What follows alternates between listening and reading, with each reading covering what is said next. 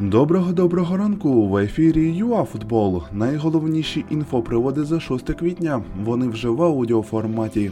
Успіхи Зідана та Пепа, чудо березень Маліновського і відмова Тайсона. Починаємо.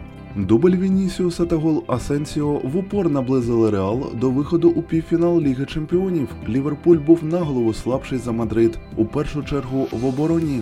І як логічний підсумок 3-1 та навіть один гол по такій грі це велика удача для команди Юргена Клопа.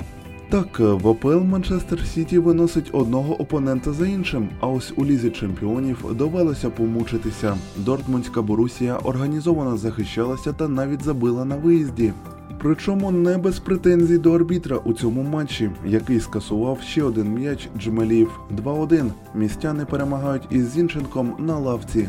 Вболівальники Аталанти тим часом обрали Руслана Маліновського найкращим футболістом команди у березні. У поточному сезоні в активі українців вже 4 м'ячі та стільки ж результативних передач у чемпіонаті.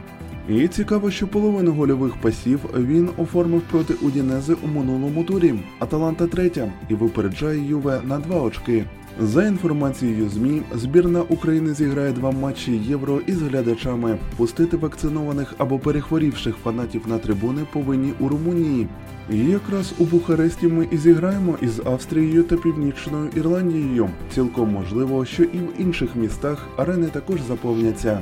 Шахтар пропонував Тайсону контракт, але бразилець відмовив. Про це повідомляє Глобо. Ветеран має намір перейти до інтернаціоналу. А, і ще по переходах.